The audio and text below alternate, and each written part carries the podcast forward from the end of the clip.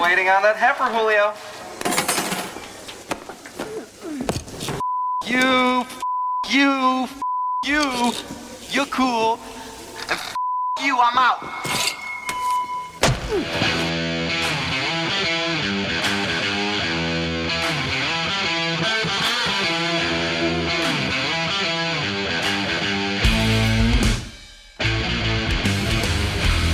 Welcome, everyone, to the Wednesday edition of the Markets and Mortgages podcast. I am your host, Tyler Crawley, and I hope everyone had a good first day back at work if you were able to enjoy the three day weekend like I was. If not, well, just ignore this entire part of the podcast. So, we have a lot to get to. In fact, so much to get to that we actually can't get to all of it. Um, I'm saving one of the stories, so we're going to talk about it in Thursday's podcast. And it actually relates to something I mentioned last week about a CNBC segment about housing overdevelopment. Because we're hearing about, you know, what are we, anywhere from one to four million homes underbuilt as a society. We need those homes to meet the demand that we currently have. And there's actually someone arguing that we are over developed. and I was fascinated by this, but we're not going to have time to get to it today. So we're going to be talking about that on tomorrow's podcast. That's what you call a teaser. Uh, does it work in the podcast? It worked in radio. I don't know if it works in podcasting. Is that too much time? Are you, are you not going to listen to this podcast now? You're going to wait until the other podcast comes out. But we do have a lot to get to on this podcast, and we're going to start with rate locks. Now, rate locks, I look at rate locks the same way the Fed looks at PCE in that there's a lot of inflation data, but the one area that they like to focus on to look at inflation is, of course, PCE. Well, with me, if I want to know what's happening in the mortgage industry and with houses, I like to look at rate locks because mortgage demand, that's great, but rate locks really shows people who are involved in the process and have gotten to the point where they are locking in rates. I think it's a it's a better gauge of what is happening with housing. And not surprisingly, just like mortgage demand data, rate locks fell in September. This according to the latest Black Knight Originations Market Monitor report that showed that purchase and cash out rate locks saw a 6% decline from August. Now, that's nothing compared to the rate term refinance lending, which saw an even bigger drop at 18.7%. In fact, is now down nearly 60% year over year. That's what happens when, you know, rates hit historic lows and then are no longer in historic lows. So the decline in rate terms and cash outs means the refi share of the market is back down below 50%. And last month, well, that threshold was broken for the first time since February, but like I said, we are back underneath that. Now, here's the good news the overall credit score, the average credit score, held steady at 731. So that means we are not seeing a drop in, in credit scores, which is what you want to see, right? That means you're still seeing quality borrowers and the people that are being lent money are still well above what we saw back in 2008. The average credit score for purchases was unchanged at 730. Cash out saw a slight drop to 729, and rate term refis fell two points to 735. So once again, well above where we were in 2008. I mean, we're talking about people with mid 700 credit scores. Not bad. That's not something I would be concerned about. Now, Scott Happ, Black Knight Secondary Marketing Technologies president, noted the psychological impact when rates climb above 3%. We've talked about that here on the podcast before. It is undoubtedly having a huge impact, especially on refis. Purchases, that's a different game, but refis, I mean, yeah, when rates go above three, refis are drying up across the board. That's what you're seeing in all the data, and especially here. And that's what Scott Happ is saying. He said in a statement, quote, We've noted the psychological threshold of sub 3% rates in the past with movement below that line triggering increased lending activity. What we're seeing now represents the other side of that coin in a certain sense. It remains to be seen how much higher rates will climb and how quickly, and in turn, how borrowers will react. But and here's what I took away from this report. And this was the kind of good news, at least from my perspective. So I mentioned 2008. So a drop in cash out refis because of climbing rates to me is a good sign that the housing market, despite you know low end inventory, well, I guess depending on who you're talking to, talking to the uh, the guy from that CNBC piece, uh, he thinks that inventory is totally fine. Um, low inventory and rising prices. Besides that, which is causing disruptions here and there, the housing market's stable. You know, you look at 2008 and you had cash outs that were being driven by homeowners who were looking to max out their equity because of financial strain or recklessness, which I guess you could maybe say were the, the same thing. But we're so far from that here in 2021.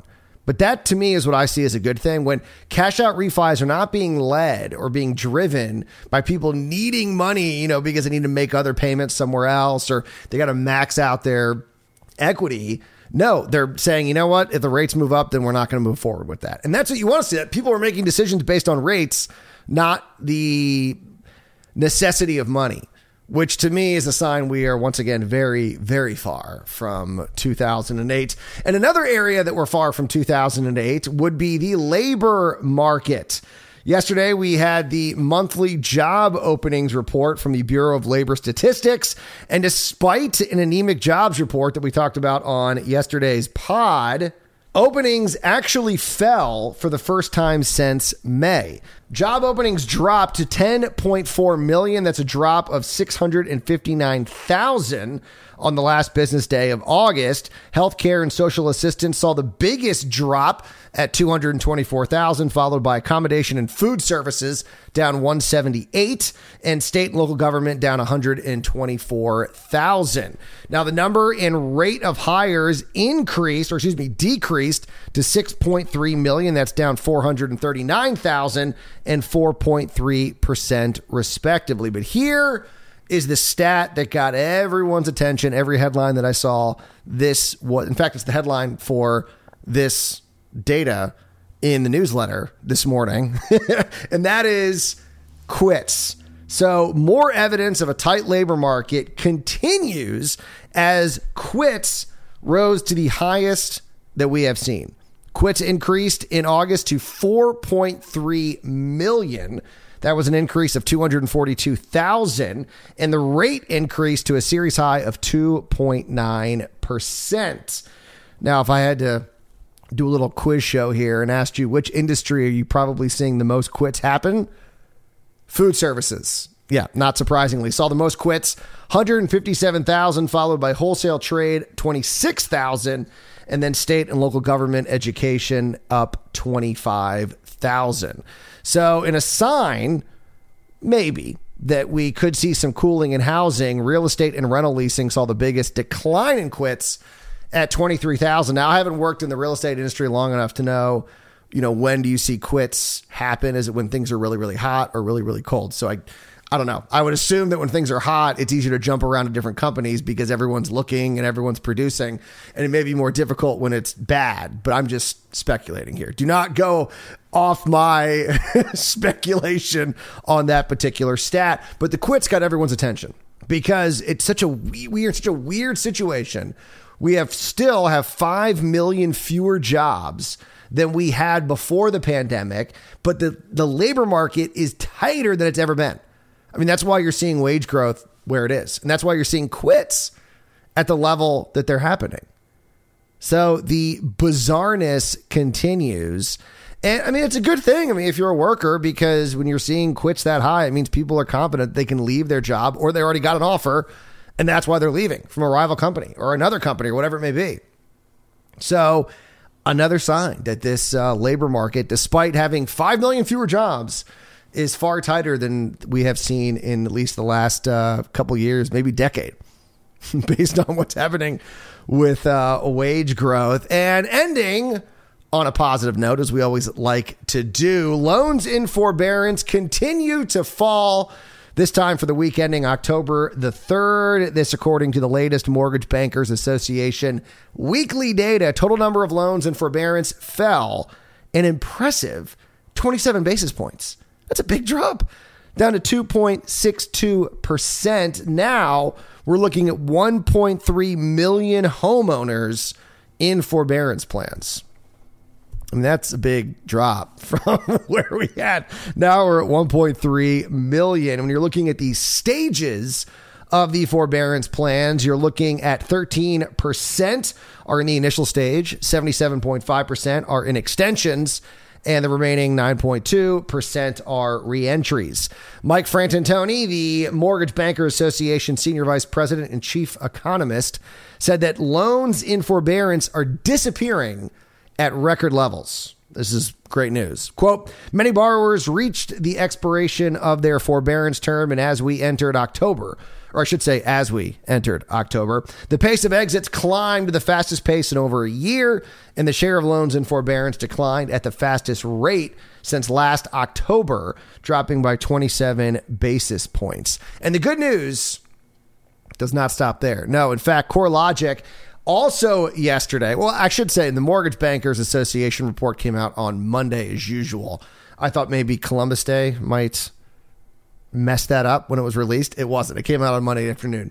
Uh, and we had the CoreLogic report came out on Tuesday morning, which looked at the loan performance insight report, like I said, from CoreLogic that found that in July, so this is obviously a lot older data than what we're getting from the Mortgage Bankers Association, but it's still good. In July, 4.2% of mortgages were delinquent by at least 30 days or more. Now, 4.2%, that sounds like a big number. Why am I saying that's great? Well, that's 2.3 percentage points down from where we were the same time a year ago. And, you know, we're talking about July data. The Mortgage Bankers Association is from this week. So there's a big lag. with the CoreLogic report. And so the fact is that we're we st- we're seeing we saw a decline in July and we're seeing that decline all the way to September. I have a feeling the CoreLogic reports in a couple months that highlights what's happening now is going to show us how great things are. So the serious delinquency rate was 2.8%, but that's down from 4.1% a year ago and it is elevated, but it's the lowest level since May 2020. So, good news. I'm taking it as good news. We'd like to see that number lower, but it's still good news. And Dr. Frank Nothaft, the chief economist for CoreLogic, notes that the oversized role that equity gains are going to play in helping distressed homeowners. This is something that I've stressed. He said, quote, even if loan modification or income recovery is unable to help delinquent homeowners become and remain current on their payments, the double digit rise in home prices may help them avoid a distressed sale. I mean, that's 100% true. I mean, you have people who are behind on their mortgage payments and they're looking at their situation and saying, okay, we can't afford this house anymore, you know, whatever reason that is. But our house has increased by 30% or 40% or wherever they are. Uh, I mean, if they bought it a year ago and immediately went into um, foreclosure, they'd probably still be up, or forbearance, they'd still be up like 20%. We're looking at almost 20% year over year gains. So people are sitting on a ton of equity. There's no doubt about that. And they're going to be able to walk away. I mean, hopefully they'll, they'll walk away with some money in their pocket. But if not, they'll probably walk away even. So they're not going to have to go into a foreclosure or through some other type of process that could hurt them when selling the home. So they'll be able to leave, get out of that property, and keep their credit and everything intact, which is what you want to see happen. So it's it's kind of a it's still not great. As I said, the number is still elevated, but the fact that people are sitting on tons of equity because you know no one's doing 100% financing anymore. So there's no doubt these people are sitting on a good amount of equity. All right, we got to go. And don't forget tomorrow we are going to be talking about oh i do have to let you know what's happening today we got we got a big report coming out uh, well actually we got two we got two big reports coming out at 8.30 we got the consumer price index that will let us know what's happening with inflation it's expected to increase 0.3% month over month then at two o'clock, we got the Fed minutes. Ooh, what were they talking about at the last meeting? We're going to discuss that on tomorrow's podcast as well as that CNBC report or that CNBC article that looks into this new report or this argument being made that we are actually overdeveloped. I'm looking forward to that one. No doubt about that. All right, you guys enjoy your Wednesday. I'll see you back here Thursday morning. And as always, do not wait To buy real estate, you buy real estate and wait.